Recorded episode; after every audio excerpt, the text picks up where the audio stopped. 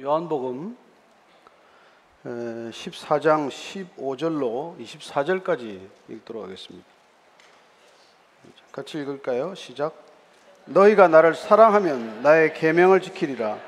내가 아버지께 구하겠으니 그가 또 다른 보혜사를 너희에게 주사 영원토록 너희와 함께 있게 하리니 그는 진리의 영이라 세상은 능히 그를 받지 못하느니 이는 그를 보지도 못하고 알지도 못함이라 그러나 너희는 그를 아나니 그는 너희와 함께 거하시며 또 너희 속에 계시겠습니다. 내가 너희를 고아와 같이 버려두지 아니하고 너희에게로 오리라. 조금 있으면 세상은 다시 나를 보지 못할 것이로되 너희는 나를 보리니 이는 내가 살아 있고 너희도 살아 있겠습니다. 그날에는 내가 아버지 안에 너희가 내 안에 내가 너희 안에 있는 것을 너희가 알리라. 나의 계명을 지키는 자라야 나를 사랑하는 자니 나를 사랑하는 자는 내 아버지께 사랑을 받을 것이요. 나도 그를 사랑하여 그에게 나를 나타내리라. 가려되 나는 유다가 이르되 주여 어찌하여 자기를 우리에게는 나타내시고 세상에는 아니하려 하시나이까? 예수께서 대답하여 이르시되 사람이 나를 사랑하면 내 말을 지키리니 내 아버지께서 그를 사랑하실 것이요. 우리가 그에게 가서 거처를 그와 함께 하리라. 나를 사랑하지 아니하는 자는 내 말을 지키지 아니하나니 너희가 듣는 말은 내 말이 아니요 나를 보내신 아버지의 말씀이니라. 아멘. 하나님 아버지, 저희들 이렇게 또 주일 오후에 함께 모여서 하나님의 말씀을 이렇게 나눕니다. 주님께서 이 자리에 오시는 까닭은 어, 우리가 주님을 사랑하기 때문이요. 또 주님의 말씀을 어떻게든 살아내고자 하기 때문이라는 것을 잘 아십니다. 만약 우리가 주님의 말씀과 상관없이 산다면 아마 이 자리는 예배가 아니라 어, 우리끼리 잠시 만나서 나누는 어떤 사적인 모임에 불과하겠죠. 이 자리에 부디 오셔서 저희들이 전심을 다해 드리는 예배를 받아주시고 저희들 또한 이 예배 가운데서 하나님을 보았노라, 들었노라, 만났노라 하는 그런 경험들이 있게 하여 주옵소서. 예수님 이름으로 기도합니다. 아멘. 성경은 하나님의 사랑의 편지예요. 하나님이 사랑하신다는 얘기를 이렇게 좀 길게 이렇게 써놓은 것이죠. 이게 하나님의 사랑의 편지로 어, 주어진 것이기 때문에 우리는 이 편지를 읽어가면서 그분의 사랑이 우리 마음속으로 속속들이 이렇게 와닿지 않으면은 뭐 아무 재미도 없죠. 남의 연애 편지 왜 읽습니까? 나하고 관계가 없는 얘기를 왜, 왜 듣겠어요? 그래서 이 성경 전체를 가장 잘 압축하고 있는 성경 한 말씀, 한 요절을 우리는 요한복음 3장 16절 말씀이라고 해요. 그러니까 하나님이 세상을 이처럼 사랑하셔서 독생자를 주셨으니 이는 저를 믿는 자마다 멸망하지 않고 영생을 얻게 하려 함이라. 키워드는 사랑이죠. 우리를 너무나 사랑하셔서 또 다른 키워드는 영생입니다. 너무나 사랑하기 때문에 가장 소중한 것을 주시겠다는 거예요. 여러분 사랑하는 사람에게 가장 소중한 걸 주지 뭘 주겠어요? 예. 우리가 자녀들을 사랑하기 때문에 자녀들이 몸에 해로운 거 달라면 잘 안 주잖아요. 그러나 아이가 달라고 요구하지 않아도 가장 사랑하기 때문에 그 아이에게 반드시 필요한 것, 그걸 어떻게든 주 려고 하는 것이죠. 하나님 아버지는 어떻겠습니까? 안 그러시겠습니까? 우리는 뭐가 필요한지 잘 모르죠. 우리는 기껏 눈에 보이는 것들이 전부라고 생각을 하죠. 그러나 여러분, 눈에 보이는 것이 중요하겠어요? 눈에 보이지 않는 게 더 중요하겠어요? 예. 눈에 보이는 세계가 크겠습니까? 눈에 보이지 않는 세계가 더 크겠습니까? 어느 쪽이 더 크다고 생각을 하세요? 어릴 때는 우리가 눈에 보이는 세계가 훨씬 커 보이죠. 그러나 우리가 점점 뭐 지식만 좀 생겨도 무슨 천문학자가 아니어도 이 우주라는 크기를 조금씩 알아가면은 그냥 뭐 입을 다물지 못하잖아요. 그러나 이 큰 세계가 전혀 우리는 눈에 보이지 않지 않습니까? 우리가 작은 뭐 미시의 세계는 어때요? 우리가 뭐 이제 코로나가 뭐 이제 감기 수준으로 격화되었지만은 지난 몇 년 동안 그 난리를 친 게 뭐예요? 눈에 좀 아무도 보이지 않는데 그 마스크를 쓰고 다 앉아가지고 뭐 한 겁니까? 아무것도 눈에 안 보이는데. 그래서 우리는 점점 눈에 보이는 세계가 지극히 작은 세계인 반면에 눈에 보이지 않는 세계가 엄청나게 크다는 것. 또 우리 전체를 감싸고 있는 것들이 대개는 눈에 보이지 않는 것들에 의해서 보이는 것들이 지극히 일부 드러나 있을 뿐이라는 것을 알게 되는 것이죠. 오늘 우리가 이 성경 말씀에는 주님께 사실은 이제 떠나갈 거기 때문에 제자들이 너무나 걱정스럽죠. 사실은 제자들은 나름대로 다 버리고 쫓았어요. 뭐 가족도 뒤로 버리고 직업도 버리고 예수님한테 소위 말해서 올인했는데 아 예수님이 덜컥 가버리겠다고 그러시니까 이제 정말 뭐 허탈감이 있겠죠.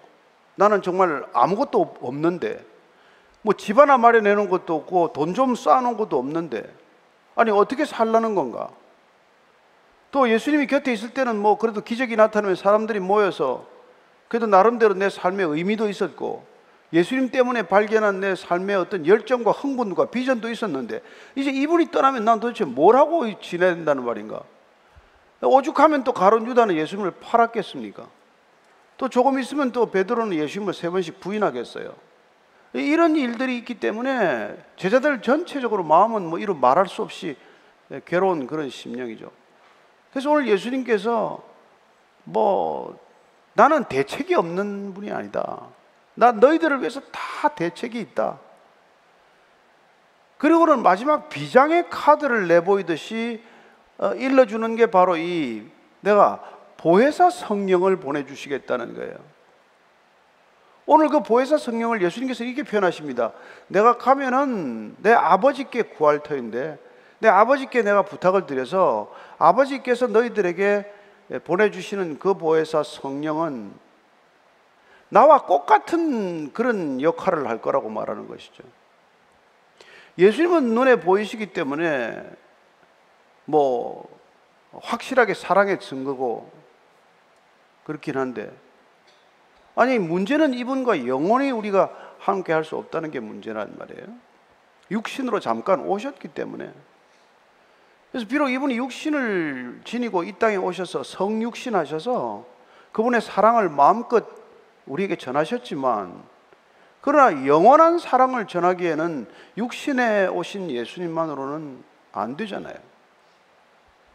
그래서 영원한 사랑을 부어주시기 위해서 그 영원한 사랑의 증표로 예수님께서 나하고 본질이 동일한데 그러나 나보다는 훨씬 육신의 모습을 떠난 그런 성령을 보내주시겠다.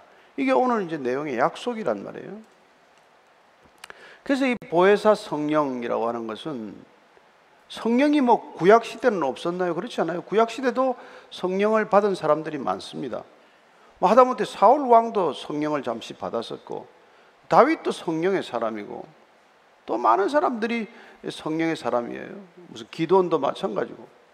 그래서 이스라엘 역사를 통해서 성령의 능력으로 정말 민족을 구하고 전쟁에 나가서 정말 엄청난 전과를 올리고 그리고 이스라엘 백성들에게 말할 수 없는 그런 이렇게 능력을 보여준 사람들이 많이 있지만 그러나 구약 시대의 그 성령이라고 하는 분은 오셔서 잠깐 잠깐 어떤 특정한 미션, 어떤 특정한 과제를 수행하고 가시는 분처럼 누구에게 다온 게 아니라 특정한 사람에게 와서 특정한 어떤 임무를 마치고 떠나시는 것을 보게 됩니다. 그러나 지금 예수님께서 약속하시는 이 성령은 오시면은 우리와 영원히 함께 거하겠다는 거예요.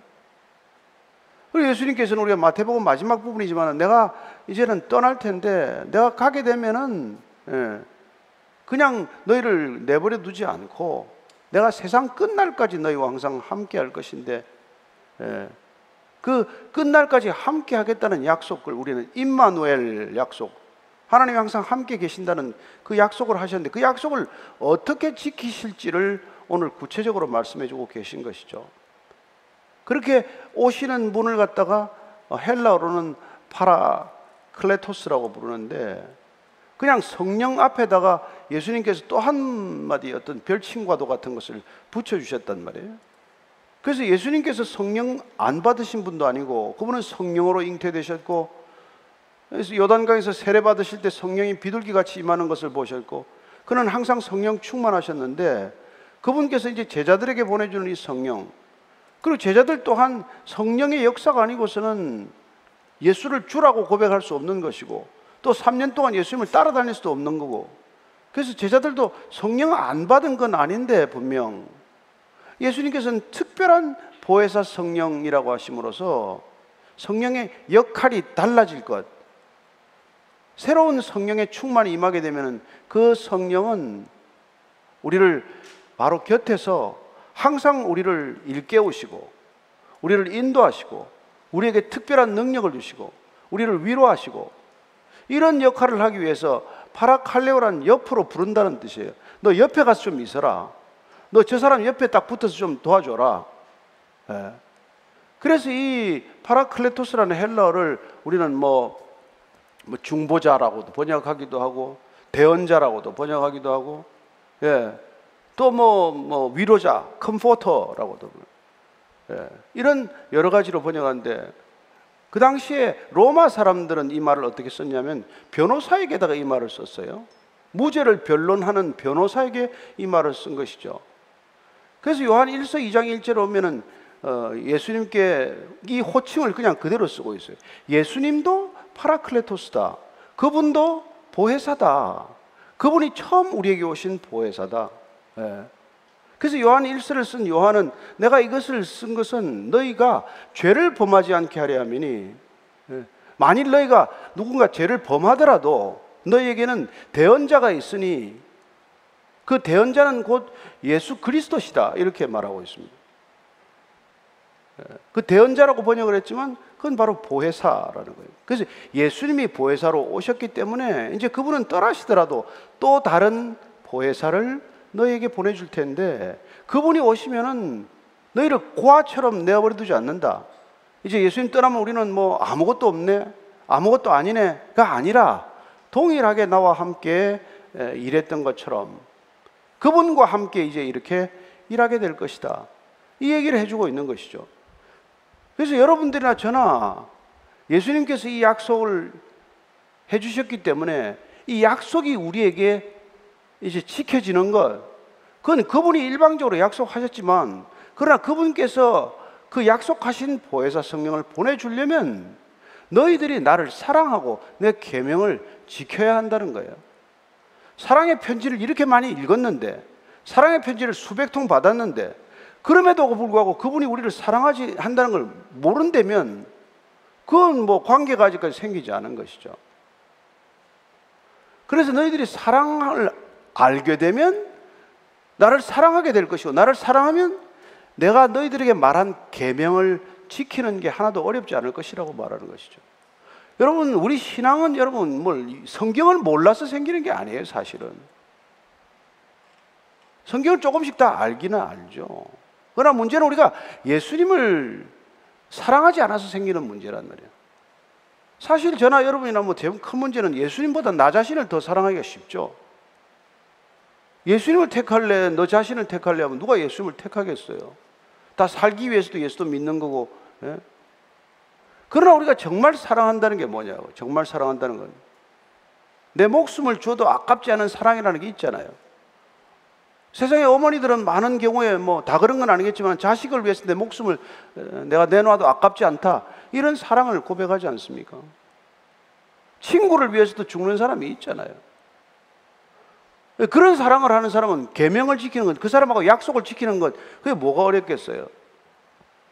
누가 뭐 하여튼 결혼해가지고 뭐, 뭐 한 몇 년 살다가 남자가 너무너무 힘들게 해서 이제 뭐 이혼을 했어요. 이제 그러다가 이제 뭐 어떻게 하다가 친구 따라서 교회를 나가다가 아, 이 사람이 덜컥 예수님을 만나고 성령을 받았어요. 그래서 정말 이제 새로워져서 거듭났다는 생각이 들자 예, 다시 가정을 갖고 싶다는 생각을 하게 되고 또 재혼을 했는데 또 비슷한 남자를 만난 거예요. 남자 별 남자 없으니까.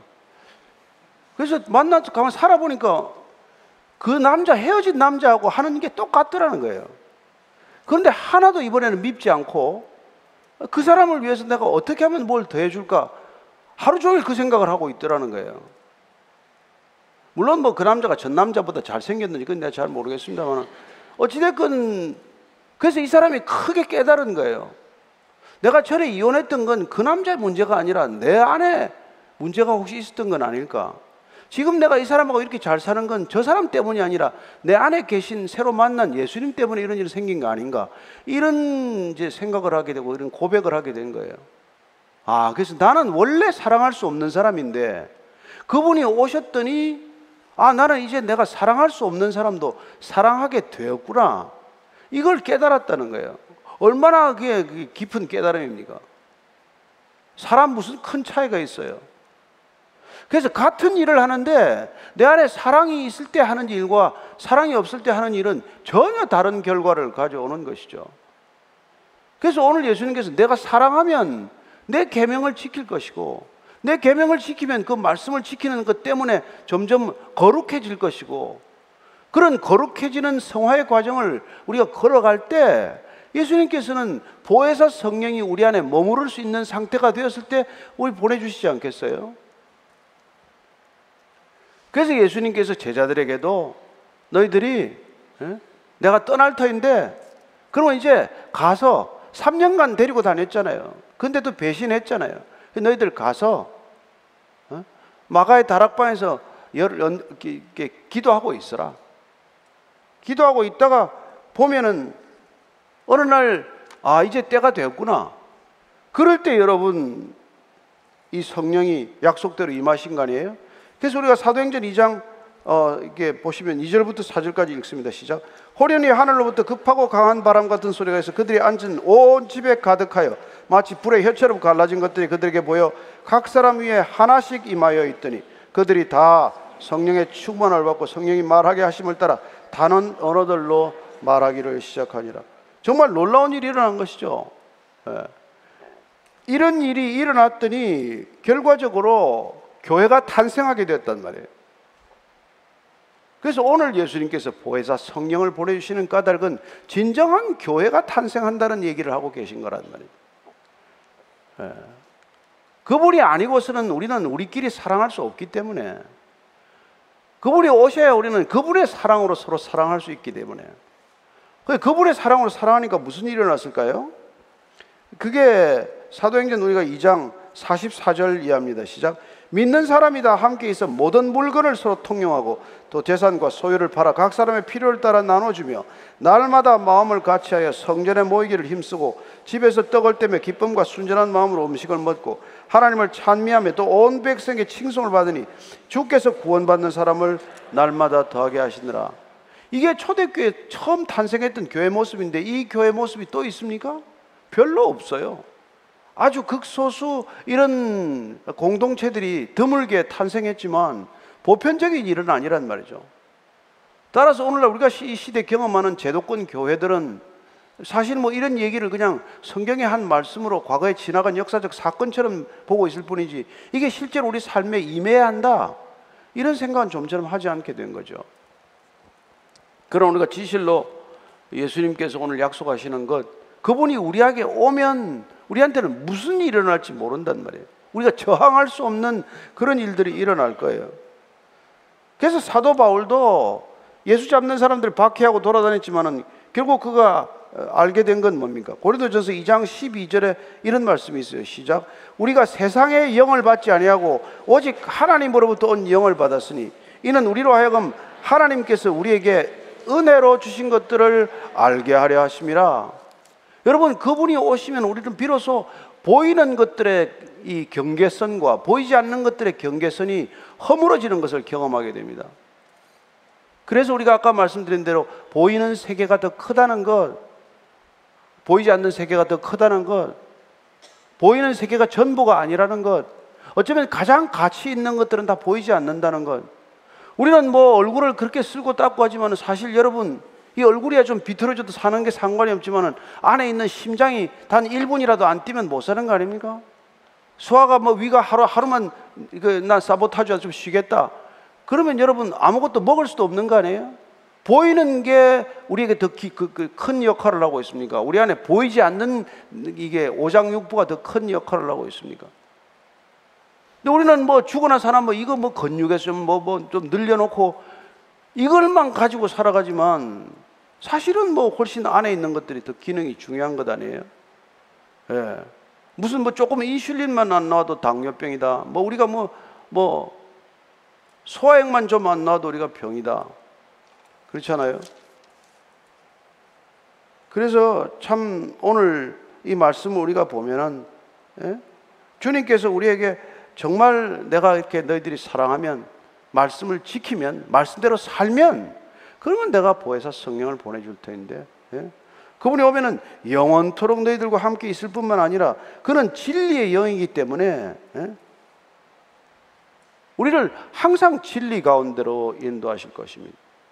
여러분, 여러분들이나 저나 지금 예수 믿고 뭐 기도 제목이 많겠지만 진리의 영이신 그분이 우리를 진리로 인도하는 것이 목적이기 때문에 여러분, 우리가 원하는 거 다 들어주지 않습니다.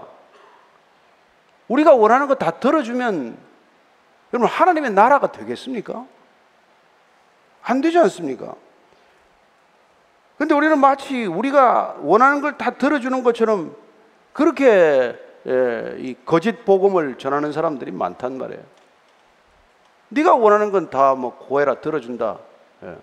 그러나 그 말씀 앞에도 내 말이 너희 안에 거하면 너희가 무엇이든지 구하라 다 이루리라. 그때도 내 말씀이 내 안에 거하면이라는 그 단 전제가 있잖아요. 그분이 우리 안에 거할 때, 성령이 우리 안에 거할 때, 말씀이 우리 안에서 우리를 지배할 때, 그때 구하면 내 이름으로 구하면 내가 시행하리라. 이거 아니에요? 그래서 고린도전서 다시 3장 16절 말씀을 읽습니다. 시작. 너희는 너희가 하나님의 성전인 것과 하나님의 성령이 너희 안에 계시는 것을 알지 못하겠느냐? 그래서 그분이 우리 안에 오시면 우리는 성전이 되는 거란 말이에요. 사도 바울은 그 예루살렘 성전 개념으로 우리를 비유하여서 우리가 곧 성전이 된 것이죠. 더 이상 헤롯 성전은 무너지고 없습니다. 성전은 다 무너졌지만 예수님께서 저 성전이 돌 위에 돌아 남지 않고 다 무너지면 내가 사흘 만에 일으키리라. 그분을 다시 성전으로 이렇게 세우신 그분이 우리를 성전으로 이렇게 세우셔서 예? 그분이 머리가 되시고 우리가 각 지체가 되는 성전을 지으시기 위해서 포에서 성령을 보내줄 터인데 그러면 각 마디가 연합하여 연결되어 마치 신경세포가 척척 맞아 들어가듯이 하나의 성전 우리가 오늘날 부르는 이 교회 공동체가 탄생하도록 하는 것이죠. 성령은 교회를 위한 놀라운 선물이라는 것을 알게 됩니다. 그래서 그분이 오시게 되면 우리는 더 이상 여러분 나를 중심으로 생각하지 않는단 말이에요. 그래서 그 사랑하면 오늘 일어나는 기적, 사랑하면 생기는 기적 중에 가장 큰 기적은 주님께서 이 영원한 생명이신 분을 우리에게 보내주심으로써 우리가 더 이상 두려워하지 않는 존재가 되는 거란 말이에요. 우리가 많은 두려움들이 있지만 그 두려움의 깊은 뿌리, 두려움의 가장 궁극적인 두려움은 죽음의 두려움이란 말이에요. 근데 이상하게 그분이 오면 죽음이 두렵지 않아요. 아니, 죽음이 어쩌면 소망이 될 수도 있죠.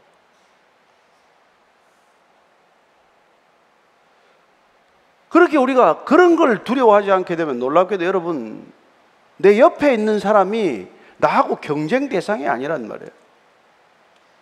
그 사람을 우리가 무슨 시기할 일도 없고 미워할 일도 없단 말이죠. 옆에 있는 사람 한번 미운 사람 있나 한번 보세요. 예. 쳐다보기에도 민망해요. 그래서 이 우리는 사도 세례 요한의 이 고백을 귀하게 생각해야 돼요. 그는 흥하여야 하겠고 나는 쇠하여야 하겠다. 여러분 세상이 지금 어떤 세상입니까? 그런 말 하면 정신 나간 사람이 그게 말이 됩니까? 당신은 흥하여야 하고 나는 쇠하여야겠다. 당신은 더 잘 돼야 되고 나는 망해도 괜찮습니다. 세상에 요새는 부모도 그 자식들한테 그렇게 말하지 않아요. 근데 이게 우리가 보혜사 성령이 오시면 신기하게도 아, 저분이 더 잘 돼야 될 텐데 나한테 대한 관심, 내 안위나 내 번영에 대한 관심이 아니라 상대방에 대한 관심이 더 커지는 것을 경험하죠. 신기하게 예수님의 이름을 불렀을 뿐인데 그래서 예수님의 사랑이 나한테 흘러들었더니 그분의 사랑으로 사랑하기 시작한 결과 나는 이웃을 내 몸과 같이 또는 이웃을 나보다도 더 사랑하는 존재가 되었다는 거예요. 그러니 행복한 결혼이 어디 있습니까? 예수님 모르고 그분의 사랑이 아니고서 부부 사랑이 어디 있습니까? 그러니 무슨 결혼하고 1년도 안 돼서 3분의 1이 헤어지니 이런 일이 일어나죠. 여러분, 인간한테 무슨 사랑을 기대를 해요? 인간은 누구에게나 여러분 배신할 수밖에 없는 존재예요. 왜냐하면 자기가 부족하기 때문에 자기를 채울 수 있는 길이 없잖아요. 그래서 남으로부터 채우겠다라는 생각을 하기 시작을 하기 때문에 인간은 결론이 없는 사람들이에요. 그걸 만인대 만인의 투쟁이라고 표현한 분이 토마스 홉스죠. 이 세상은 한마디로 만인이 만인끼리 경쟁하고 서로 투쟁하는 곳이다. 이 세상의 질서를 온전히 갈아엎으셔서 만인대 만인이 투쟁하고 시기하고 질투하고 싸우고 죽이는 곳이 아니라 서로 돕고 서로 협력하고 서로 사랑하는 곳으로 만들기 위해서 인간의 질서 전체를 갈아엎는 게 이 보혜사 성령을 통해서 하시겠다는 거예요. 그분이 오면 그분의 사랑으로 누군가를 사랑할 수 있는 존재가 되는 것. 예. 비로소 우리가 누군가를 나 자신보다도 더 사랑하는 존재가 되는 것. 이게 여러분 존재론적 혁명 아닙니까? 이 세상에 이보다 더 큰 혁명이 어디 있어요? 이보다 진정한 혁명이 어디 있습니까? 무슨 혁명이 남을 이롭게 합니까? 그걸 위해서 예수님께서는 지금 이런 약속, 어마어마한 약속을 하는 거란 말이에요. 근데 그게 다 그분은 우리를 사랑하기 때문에 이처럼 사랑하사 독생자를 주신 아버지가 있듯 예수님 또한 이처럼 사랑하셔서 우리에게 보혜사를 보내주시겠다고 약속하시는 것이고 우리는 그분의 사랑으로 우리도 사랑으로 반응할 때 우리도 주님 사랑 받아들이고 주님 사랑한다고 고백할 때 그분에게 이런 일이 일어난단 말이죠. 그래서 여러분 뭐, 뭐, 사랑하지 않고 교회가 할 일이 뭐가 있어요? 사랑해야 보혜사 성령이 이곳에 오실 것이고, 그분이 이곳에 오셔야 우리는 우리의 힘과 능력으로 할 수 없는 일, 그 정말로 진실로 위대한 일을 할 터인데, 그 위대한 일이란 무슨 뭐큰뭐 눈에 보이는 일을 하는 게 아니라 용서할 수 없는 사람 용서하고, 사랑할 수 없는 사람 사랑하고, 섬기고 싶지 않은 사람 섬기고, 낮아지고 싶지 않은데 그 사람 앞에서 낮아지는 것을 경험하는 거란 말이죠. 그게 기적이 아니고 뭐가 기적이겠어요? 어떤 기적을 여러분들 바라십니까? 예수 믿고 무슨 기적을 바라세요? 주님께서는 이런 기적을 꿈꾸고 이런 교회를 꿈꾸는데 에? 그런데 뭐 뭐 뭐 이것 요구하고 저것 요구하고 뭐 무슨 뭐 별하별 뭐 명목에 헌금 이름을 붙여서 헌금 거두고 말이죠. 눈에 보이는 것만 하느라고 부산을 뜬다면 그러다 정작 성도들끼리는 사랑도 놓쳐버리고 그럼 뭐, 뭐 때문에 이 땅에 교회가 존재해야 되겠어요? 주님이 원하시는 것과는 전혀 상관이 없는데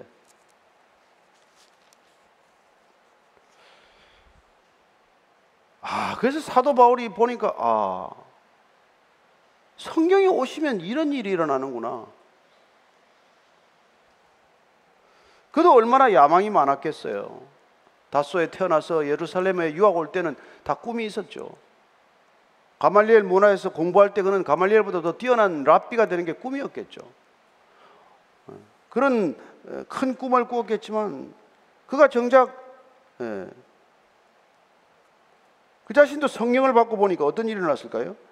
그래서 갈라디아서에 그는 그가 성령을 받았을 때 생기는 걸 너무 분명하게 기록해 놓았어요. 갈라디아서 5장 17절 18절입니다. 시작. 육체의 소욕은 성령을 거스르고 성령은 육체를 거스르나니 이 둘이 서로 대적함으로 너희가 원하는 것을 하지 못하게 하려 함이라. 너희가 만약 성령의 인도하시는 바가 되면 율법 아래에 있지 아니하니라. 그는 죄와 사망의 법으로부터 생명과 성령의 법으로 옮겨갔더니 웬걸 이제는 육체의 소욕을 추구하지 않고 성령이 원하는 바를 따라서 살아가게 되었다는 거예요. 그러니까 여러분 지금 보혜사 성령이 오시는 목적은 하나예요. 우리가 원하는 걸 하지 못하게 하기 위해서 온다는 거예요.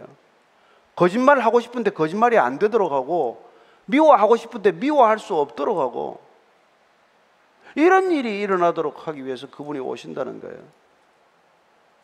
예? 그래서 육체의 욕심을 이루도록 하는 게 아니에요.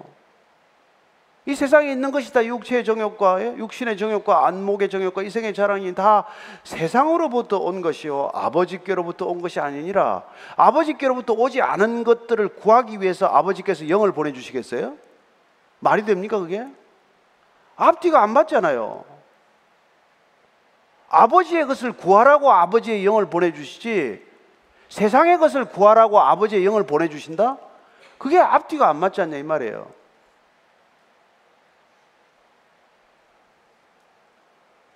세상의 것들을 구하는 걸 우리는 우상숭배라고 말합니다. 예? 하나님마저 우상으로 만들어버리니까. 그렇죠. 그래서 육체의 일은 뭡니까? 우리가 원하는 건 뭐예요? 육체의 일을 우리가 구하면 그 갈라디아서 5장 18절 이후에 19장 21절 이런 일이 일어나는 거예요. 시작. 육체의 일은 분명하니 곧 음행과 더러운 것과 호색과 우상숭배와 주술과 원수 맺는 것과 분쟁과 시기와 분냄과 당짓는 것과 분열함과 이단과 투기와 술 취함과 방탕함과 또 그와 같은 것들 이 열여섯 개이 목록이 뭐예요 이게 우리 안에 성령이 없고 세상의 영이 가득했을 때 살아가는 우리 인생의 모습이란 말이에요 여러분 이거 다 신문 지상에 나오는 거 아니에요? 지금 우리가 살아가는 세상이 이렇단 말이에요 신문에 보도되는 거, 언론에 보도되는 거 지극히 일부죠. 그렇지 않아요? 육체의 일은 음행과 더러운 것과 호색과 여러분 지금 우리 사회가 얼마나 음란합니까? 얼마나 음란해요. 아니 그 난 이게 이거 뭐예요? 미디어를 들추지를 못해. 미디어 보면은 미디어에 있는 광고들 다 무슨 뭐 카툰이니 뭐니 정말 더러워서 못 볼 정도로 이렇게 만들어 놓지 않았어요? 여러분, 그래서 요새 이슬람으로 가요, 미국에서 기독교인들이. 교회를 다녀서는 이 가치를 지킬 수가 없다. 차라리 무슬림이 되면은 하도 뭐 엄격하니까. 그쪽이 차라리, 예? 그런, 그런 이상한 일들이 일어난단 말이에요. 이게 다 우리가 교회가 성령을 받지 못하고 교회가 성령을 가장 소중히 여기지 않으면 이런 일이 일어난다는 거예요. 교회는 여러분, 교회는 성령이 계셔야 교회입니다. 뭐 설교자가 설교 잘한다고 교회 되는 게 아니에요. 유명한 사람이 많이 온다고 교회 아니에요. 무슨 인기인 연예인이 많이 오면 교회입니까? 성경 공부가 유명하고 무슨 뭐 교회 프로그램이 좋으면 교회입니까? 아니에요, 아니에요. 오직 성령이 계셔야 그분이 여기 예배에 운행하셔야 그래야 교회가 되는 거예요. 교회는 예수님께서 약속하신 어? 그분의 영을 받은 사람들, 자기 자신보다도 예수님을 더 사랑한다고 고백할 수 있는 사람들, 그런 사람들이 단 두세 사람이 모여도 그게 고혈한 교회란 말이에요. 예수님 이용하고 크리스천들 이용해서 뭐라도 해먹겠다는 사람들끼리 모여 있어가지고 그게 무슨 교회예요? 그게 다 비즈니스지.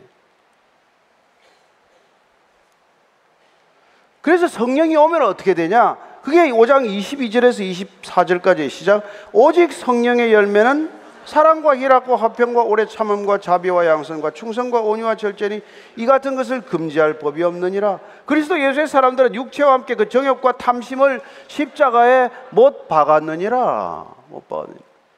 우리가 우리 자신을 못 박지 못하기 때문에 보혜사 성령이 오시면 그분이 우리를 십자가에 못 박는 일을 하는 거예요. 내가 나를 어떻게 십자가에 못 박습니까? 여러분 뭐 저기 저 저 침 하나 맞기도 어렵고 바늘 찌르기도 어려운데 거기다 무슨 못을 박아요? 못을 박기는.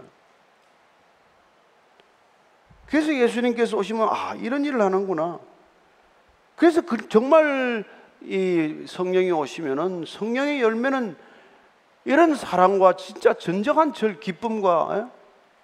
오래 참은 뭐 자비, 양선, 충성, 온유, 절제 이게 우리 성품하고는 관계가 없잖아요. 그분이 오셔야 우리 안에서 그분이 역사하셔야 그래야 우리가 자연스럽게 맺히는 열매를 우리가 막을 수가 없다는 거예요. 임신하면은 열 달간 애가 자라는 걸 어떻게 막습니까? 우리가 뭐 가서 뛰어내리거나 하지 않는 다음에야. 그 성경이 마치 우리 안에 잉태된 새 생명이 자라듯 그런 열매를 주렁주렁 맺는 삶이 우리 그리스도인의 삶이고 그러게 성화의 삶이고 그런 삶을 위해서 오늘 예수님께서 이런 약속을 하시는 거란 말이에요. 아무리 얘기해도 그 말씀을 기억도 못할 자들. 그래서 성령이 오시면 나중에 내가 내 말을 기억하게 될 것이고 성령이 오시면 신기하게도 예수님의 말씀이 자꾸 기억이 내 뒤에서 내 생각을 압도하기 시작한단 말이에요. 내 생각대로 살아가는 존재가 아니고 내가 오만 가지 생각에 휘둘리는 존재가 아니라 그 한두 절 말씀 기억했을 뿐인데 그 말씀이 나를 압도하고 인도하는 삶을 살게 되는 것이죠. 그걸 위해서 그분은 보혜사 성령 우리 곁에 딱 붙어가지고 아니 우리 안에서 그런 일을 하도록 하신다는 것입니다. 그날에는 내가 아버지 안에 너희가 내 안에 내가 너희 안에 있는 것을 너희가 알리라. 사람이 나를 사랑하면 내 말을 지킬 것이다. 그러면 아버지께도 그를 사랑하실 것이다. 계속 이런 말을 하는 거예요. 나를 사랑하지 않으면 내 말을 지키지 않을 것이다. 네. 이런 반복된 말씀을 하신다는 거예요. 사랑하면 사도 바울이 아 보니까 내가 천사의 말을 하고 뭐 사람의 무슨 뭐 방언을 한들 그게 다 무슨 소용이 있습니까? 다 울리는 꽹과리 와 갖고 예? 아무 소용이 없다는 거예요. 내가 내게 있는 전 재산을 들어서 남을 구제하더라도 사랑하는 동기가 아니라면 그거 다 헛거다. 어? 내가 내 몸을 불사르게 내주죠. 내가 분신 자살하더라도 사랑이 동기가 아니면 그거 다 헛짓이다. 이렇게까지 말하는 거예요. 그래서 그런 우리가 모든 동기를 사랑의 동기로 바꿔주시기 위해서 보혜사 성령이 오시면은 우리가 내 목적대로 살아가는 인생이 아니라 아, 하나님 나라의 뜻을 자꾸 생각하게 되고 하나님은 뭘 원하실까? 내가 지금 이런 결정을 내려야 되는데 예수님은 지금 이 자리에서 어떤 결정을 내리시고자 하는가? 이걸 계속 물어보게 된단 말이에요. 그래서 점점 우리는 그분께 묻게 되고 세상에 묻지 않는 그리하여 세상의 지혜를 뛰어넘는 초월적인 지혜를 경험하도록 하기 위해서 오늘 이 보혜사 성령을 약속하셨기 때문에 여러분이나 저의 신앙의 궁극적인 목적은 무엇을 구하기에 앞서서 성령을 구하는 분들이 되기를 축원합니다.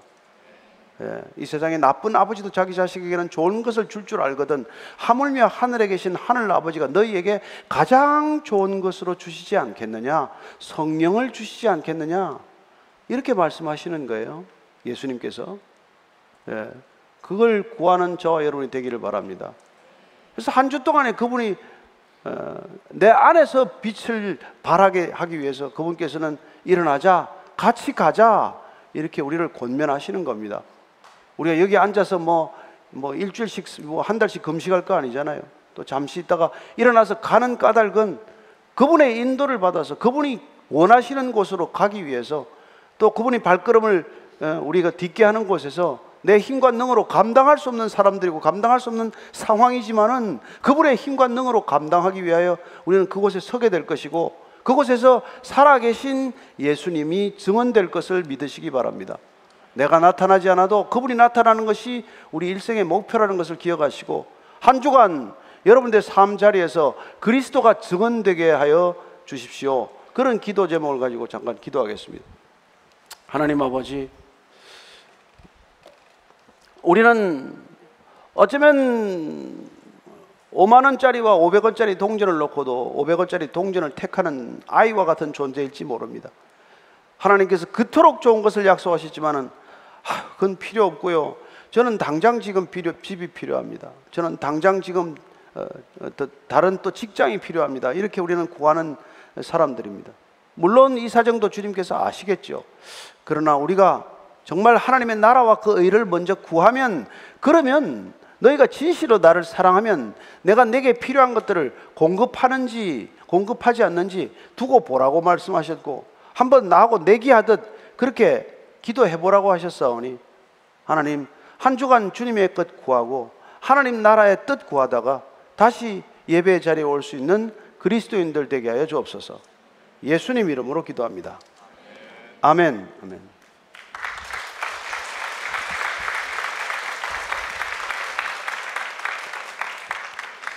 네, 오늘은 안신기 목사님이 아니시고 우리 이원석 목사님하고 잠깐 말 대담하도록 하겠습니다. 네. 안 목사님은 지금 우즈베키스탄에 좀 선교 출장을 가셨어요. 그곳에도 또 세브란스 병원 같은 병원을 짓는 프로젝트가 진행이 되어 있어서 그 일로 가시고 우리 이원석 목사님하고 네. 짧게 짧게. 네.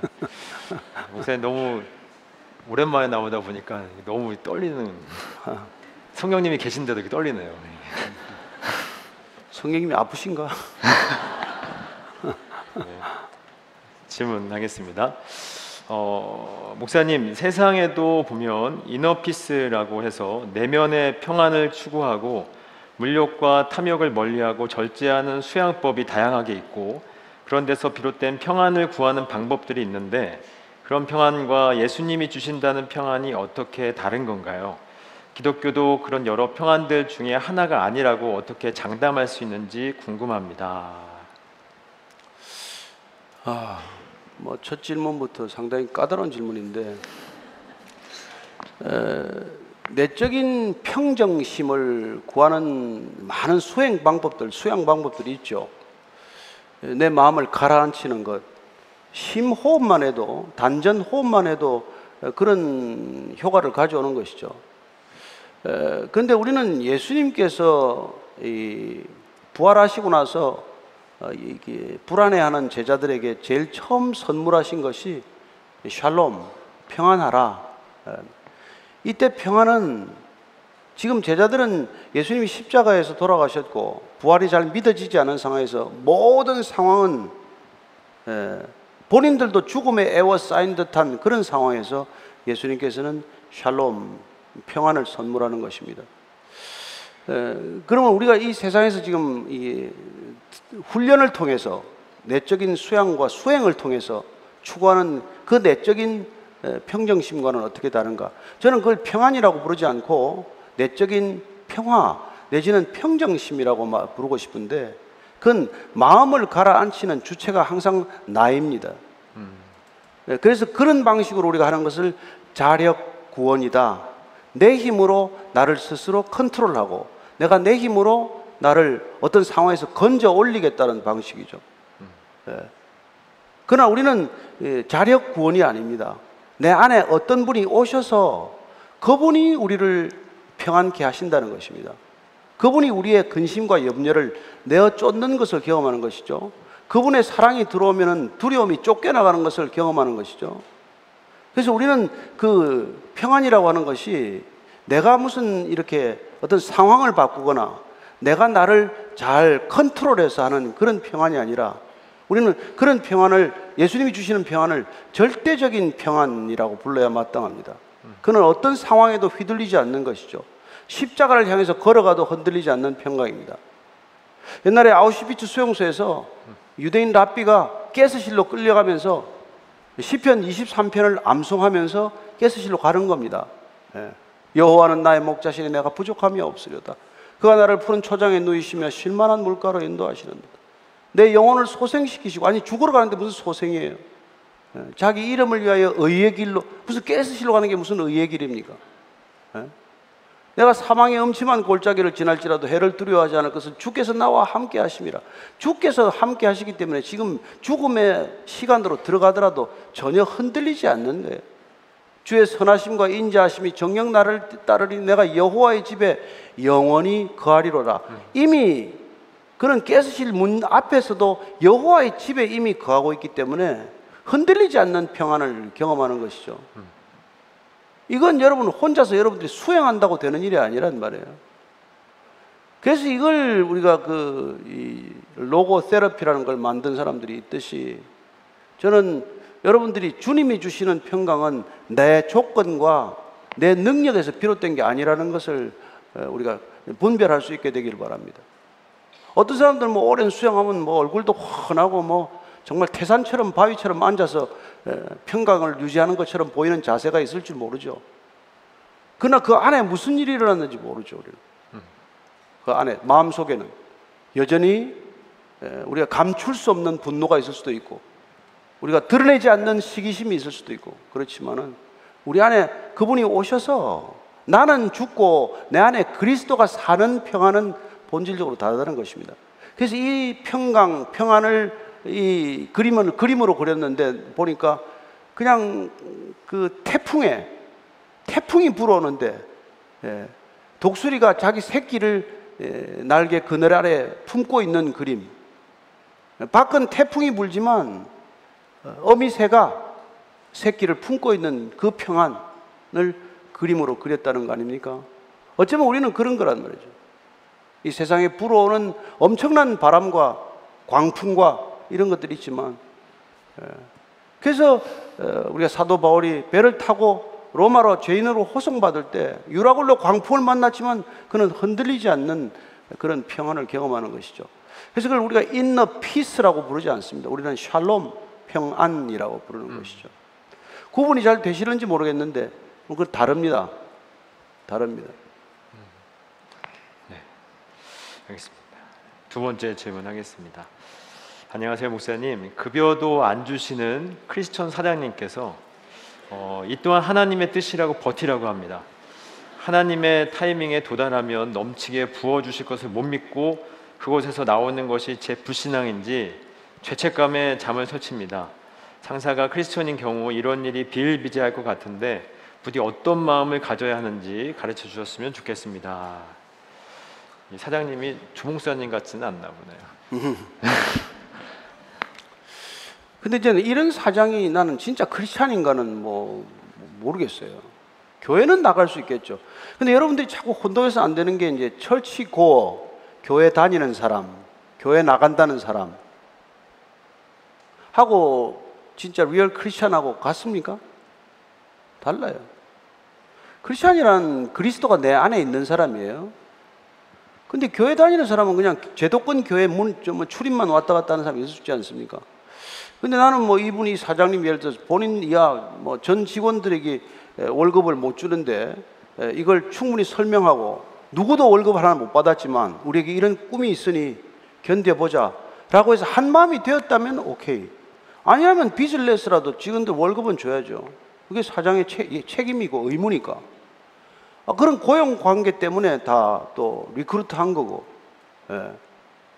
그래서 저는 뭐 이걸 하나님의 뜻이다 뭐다 이런 걸 자꾸 그런 데다 더 씌워서 사실 사람을 이렇게 괴롭히는 건 마땅치 않아 않죠. 예. 그런 데다가 자꾸 이 하나님의 뜻이다 무슨 뭐 이런 거 말씀을 갖다 붙이는 거는 정말 적절치 못하다고 생각을 해요. 음. 그래서 이분이 그 이제 그것을 못 믿고 어, 불신앙인지 죄책감에 잠을 설친다고 하시나요? 불... 또 잠은 또 왜 설치나 또? 그 뭐 그 제 설교를 들으면 잠이 온다고 얘기해 주세요. 네, 설교 듣다가 자는 사람 많대요. 네, 알겠습니다. 설교를 들으시면 될 것 같습니다. 그리고 이 성경책 보면은 졸립니다. 있습니까? 뭐 보면은 마귀가 성경책 못 보게 하느라고 꼭 졸리게 만듭니다. 그러니까 약 먹을 거 없이 성경을 보고 있으면 졸립니다. 그럼 나는 마귀의 사람이구나 이걸 알고 자면 됩니다. 근데 눈이 번쩍 떠지고 막 그냥 눈물이 나고 하면은 아, 나 성령 받았구나. 아. 이렇게 알면, 알면 되는 거죠. 어, 네. 짧은 질문인데 목사님. 목사님 그러면 성령 받으려면 어떻게 해야 되나요? 지금 오늘 기껏 실컷 설교를 들었는데 안 듣고 아, 나를 사랑하고 나의 계명 나의 말씀을 지키면 내가 약속대로 성령을 보내주겠다 약속은. 그리고 또 성령을 사모하시기는 해야 돼요. 음. 예. 우리가 정말 사랑한다는 것, 주님을 사랑하고 그렇게 끊임없이 그분께 사랑을 고백하면 선물은 저절로 오게 돼 있잖아요. 하나님이 필요해서 주시는 거니까. 그죠? 너 정말 더 큰 믿음을 위해서 부어 주실 거거든요. 그리고 그 큰 믿음이 필요한 까닭은 고난이 있기 때문에 그래요. 그래서 안 줘도 너무 안달하지 마십시오. 더 큰 능력이 오는 것은 더 큰 어려움이 닥칠 때 대한 준비 작업이에요. 그래서 이렇게 보혜사 성령을 다 보내주시고 나서 이 나중에 예수님의 열두 제자들이 다 순교합니다. 다 순교해요. 그죠? 그 목사님 갑자기 드는 질문인데요. 그 이제 무당들도 이제 악한 영을 받잖아요. 누가? 무당. 무당들 네. 그렇죠. 그래서 이제 확 바뀌는데 이제 크리스, 그리스도인들이 성령을 받으면 그렇게 확 바뀌는 것처럼 보여지지는 않는 것 같더라고요. 근데 이제 그 바뀌는 건 여러 가지 이제 체질이 있는 것이죠. 그래서 제가 흔히 하는 비유지만 뭐 성령의 바람이 불면 종이는 팔랑팔랑할 것이고 깃발은 펄럭펄럭하지만 담벼락은 옴짝도 안 하죠.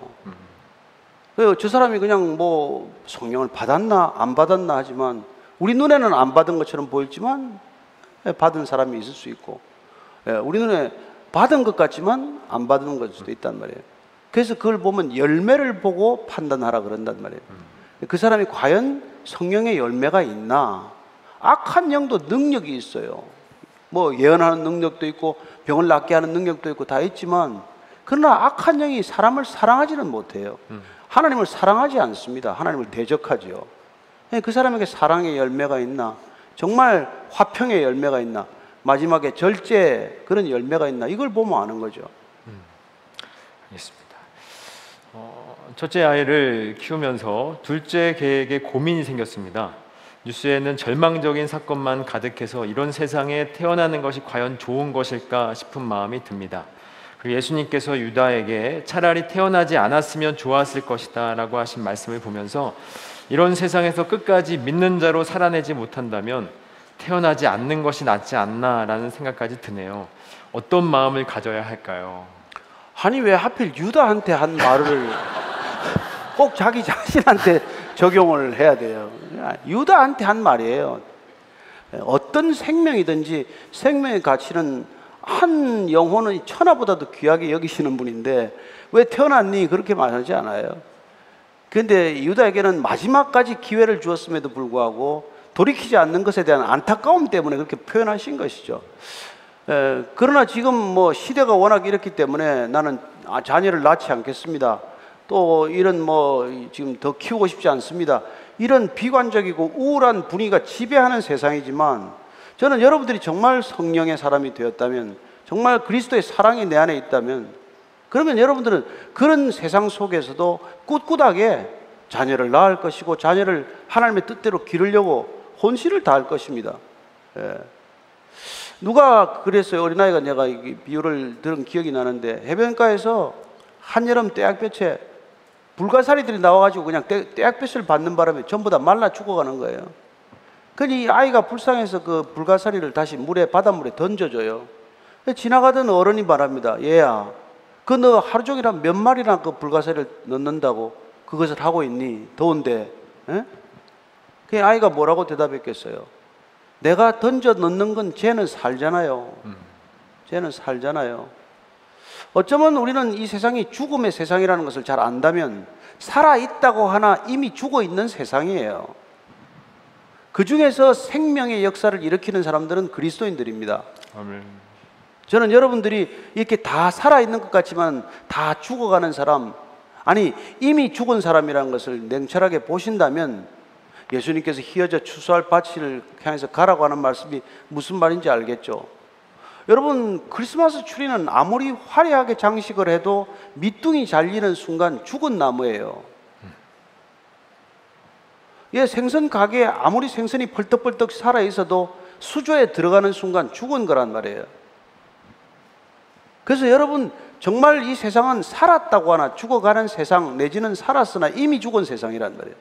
이 세상에 영원한 생명이 우리에게 잉태된 사람, 그런 사람들은 하루를 살아도 영생을 사는 것이고 그 생명이 없는 사람은 육신의 생명이 100년을 살아도 여러분 밤에 한 경점 같은 삶을 사는 거란 말이에요.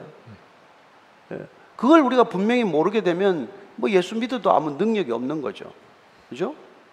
그래서 여러분들이 그런 생명을 경험하게 하기 위해서 우리가 성령을 받는 것이고 거듭나게 위해서 우리가 예, 예수님께 기도하는 것이고 또 누군가를 그런 구원에 이르도록 하기 위해서 그런 죽어 있는 사람에게 새 생명이 접붙임 받도록 하기 위해서 우리는 인생의 모든 우선순위를 거기다 두는 거란 말이에요.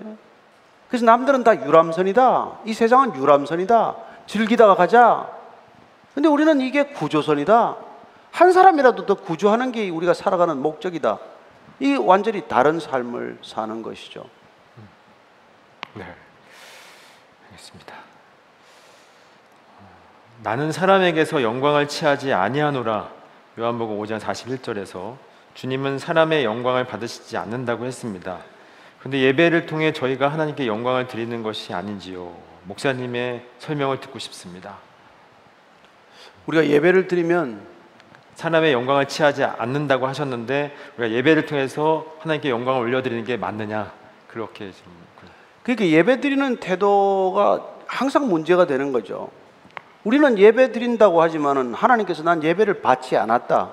이게 이사야서에 나오는 큰 주제 중에 하나예요. 너희들이 언제 나한테 진정한 희생 제물을 드린 적이 있느냐?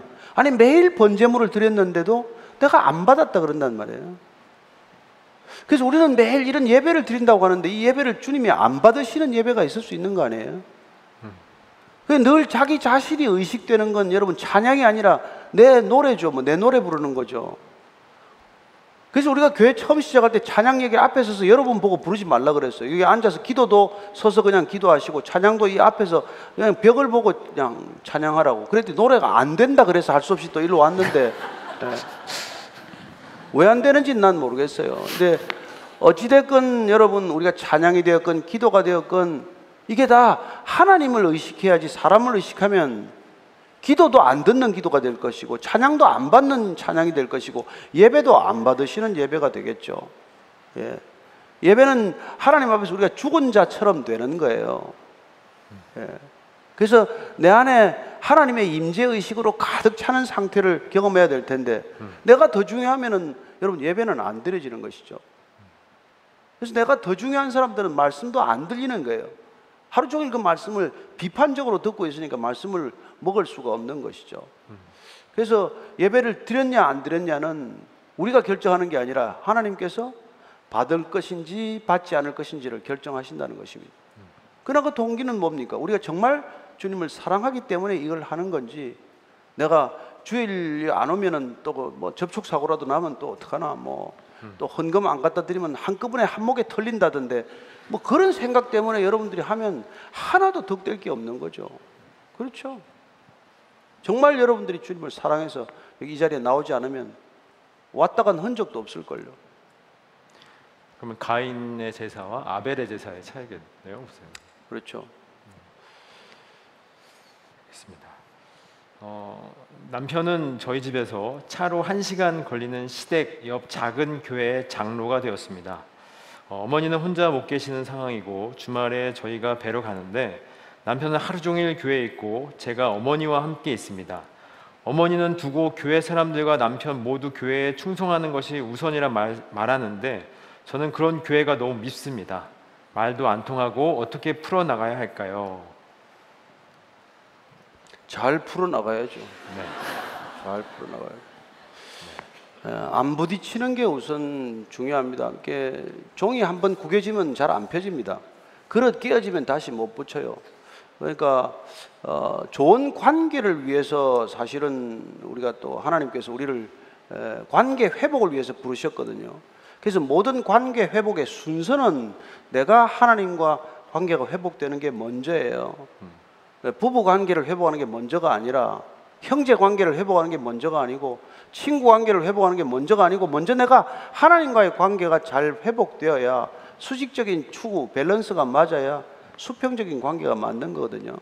항상 이런 어려움이 있을 때 나를 들여다봐야 될 것은 내 안에 어떤 이 불신앙이 있나, 어떤 분노가 있나, 나는 왜 쓴뿌리가 아직도 안 빠지고 있나, 이런 것들을 한번 볼 필요가 있고, 그런 것들이 점검돼서 내가 하나님을 너무 잘 믿는데도 불구하고 에, 이분들에 대해서는 에, 이렇게 어떻게 하면 좀 하나님께로 더 가까이 인도하는 건가, 이럴 때는 분노의 생각이 아니라 극렬한 마음으로 그분들을 자꾸 이렇게 대하게 되는 것이죠. 예, 그래서 어, 교회 가서 산다. 뭐 저는 뭐 꼭 그 표현을 좋아하지는 않습니다만은 왜 교회에서 살아요? 집에서 살지. 교회는 예배 드리고 그냥 하면 좋은데 또 뭐 교회 가서 하루 종일 그게 있는 것도 하나님을 위해 있는 건지 사람 때문에 그게 있는지 모르니까 한번 잘 이렇게 절제의 영이 발동하셔서 밸런스를 잘 취할 수 있게 되기를 바랍니다. 에, 교회에서 시간을 보내는 것도 의미가 있을 수 있고 가정에서 또 섬기는 것도 교회만큼 못지않은 섬김이 될 수 있으니까요. 어, 이 말씀을 장로님이 들으셔야 될 것 같은데 그 네. 알겠습니다. 어, 고민되어 나누고 싶습니다. 제가 유전적으로 질환이 있어서 이전에 제 유전자를 받아 아픈 아이를 임신했다가 아이가 태중에서 하늘나라로 갔습니다. 이런 이유로 병원에서는 아이가 제 유전 질환을 최대한 피할 수 있도록 시험관을 권하는데 저는 인위적인 시험관을 해야 할지 하나님께 맡기고 그냥 자연 임신을 해야 될지 매우 갈등이 됩니다. 목사님의 현명한 조언을 구합니다. 아 이것까지 자꾸 물어보면 너무 참 힘든데 시험관을 할지 자연 임신. 저 개인 간단하게. 제 개인적으로는 뭐 시험관을 찬성하지는 않아요. 솔직히 물어보신다면 제 개인 왜냐하면 저는 정말 우리가 하나님께 전심으로 매달리면 아니 뭐 아브라함에게 이삭도 주셨는데 정말 그렇게 사라의 에, 이게 다 끊어지고 이렇게 출산 능력이 없는데도 불구하고 그런 걸 하실 수 있기 때문에 정말 믿음으로 그렇게 할 수 있지만 그러나 또 우리가 이때 이 시대에 살아가는 모든 것들이 또 하나님이 허락하신 방법들이 될 수 있으니까 예, 시험관이라는 방법을 통해서 어, 생명을 얻고자 하는 그런 노력을 저는 결코 과소평가하지 않습니다. 그것도 어려운 결정이고 그것도 힘든 결정이지만 예, 뭐 내가 기다려 볼 만큼 기다려 봤습니다. 그래서 우리가 뭐 하가를 얻어서 이스마엘을 낳는 게 아니라 뭐 부부지간에 이렇게 해서 또 시험관을 통해서라도 아이를 얻겠다 하는 노력은 저는 존중하지만 그러나 우리가 성경적으로 답을 요구하고 저한테 물어본다면 끝까지 한번 하나님께 뭐 아이를 구해 보시고 네. 생명이 없으면 아 그러면 뭐 입양하라는 건가? 또 그렇게도 한번 생각해 보실 수도 있고 예, 어차피 이 땅에 예, 버려지는 아이도 너무 많은데 하나님께서 어, 내가 내 꼭 우리가 출산하지 않더라도 어, 몇 사람 아이를 더 키울 수 있는 길을 열어 주시는 건가? 이런 생각도 해볼 수 있다는 거죠. 그러나 어쨌건 그건 어, 본인이 정말 하나님과의 에, 실험 끝에 결정해야 될 일이지 어, 제가 이래라 저래라 할 수 있는 일은 아닌 것 같아요. 네. 그 목사님은 자연 임신이시네요. 나는 이제 안- 임신이 안 된다니까. 네, 알겠습니다. 네, 마지막 질문이 될 것 같은데요. 어, 아내가 사이비 이단에 빠진 지 8년째입니다. 어, 제게, 수- 제게 숨기고 있다가 2년 전에 알게 됐습니다. 어, 처음에는 돌이키려 설득도 해보고 참, 참 하나님을 찾아보자고 애원도 해봤지만 그럴수록 점점 더 깊이 빠져들고 시댁과 친정 식구들과도 그 좋았던 관계가 엉망이 된 상태입니다. 가정을 어떻게든 지키고 싶은데 점점 지쳐만 갑니다. 어떻게 해야 될까요? 그래서 이게 참 어, 사이비 뭐 이단의 문제는 어느 뭐 정말 참 어떻게 보면 끔찍한 문제예요. 왜냐하면 어 이것도 뭐 우리가 말하 요새 말하는 그 이단은 전형적인 가스라이팅이기 때문에 한 번 이렇게 딱 걸려서 들어가면은 이렇게 수순이 있어서 빠져나올 수 없는 지점으로 들어가게 되기 때문에 가정이 깨어지든지 심지어 가정에서 나오라고 그래요. 예, 그 가정 버리고 나오라고 합니다. 예, 그 정도까지 이렇게 이단들이 목적으로 하는데 그 이단들이 궁극적으로 바라는 게 뭔지를 모르기 때문에 그냥 그 잘못된 교리에 넘어가는데 구출하기 위해서는 그렇게 그 이단에 시달린 길이만큼 그 시간만큼 회복하는데 시간이 필요할 정도로 어려운 일이에요. 그래서 전문 기관들이 있습니다. 이단 상담 연구소도 있고 이단만 전문적으로 치유하는 기관들이 많이 생겨났는데 저는 남편이 무슨 가셔서 그분들하고 조금 의논하고 예, 조금 예, 그런 프로세스를 역으로 밟아갈 필요가 있지 않나 그렇게 생각이 돼요. 네. 그냥 단순히 일반 교회에서나 에, 이렇게 해서는 정말 그 빼나오기 어렵습니다. 예, 그게 현실이에요. 그 사람들은 마지막에는 뭐 이렇게 폭력적인 방법도 불사하고 예, 심지어 뭐 신체 위해도 가하고 그렇기 때문에 정말 어- 어려운 집단들이에요. 이제 마칠 시간이 아, 네. 됐습니다. 하나, 하나 더 네, 할까요? 수고하셨어요.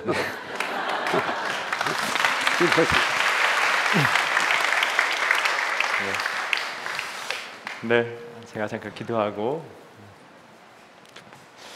하나님 아버지 어, 세상에는 알 수 없고 또 세상에서도 줄 수도 없는 그 진리의 영을 우리에게 보내주신다 약속하셨고 그 약속대로 그 진리의 영이 우리 가운데 내주하고 계신 줄로 믿습니다.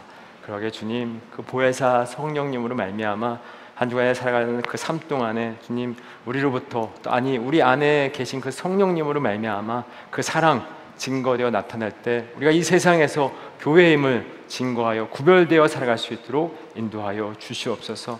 특별히 주님, 내가 너희를 고아와 같이 버려두지 않겠다 약속하셨고 그래서 성령님을 보내주신 줄 믿습니다.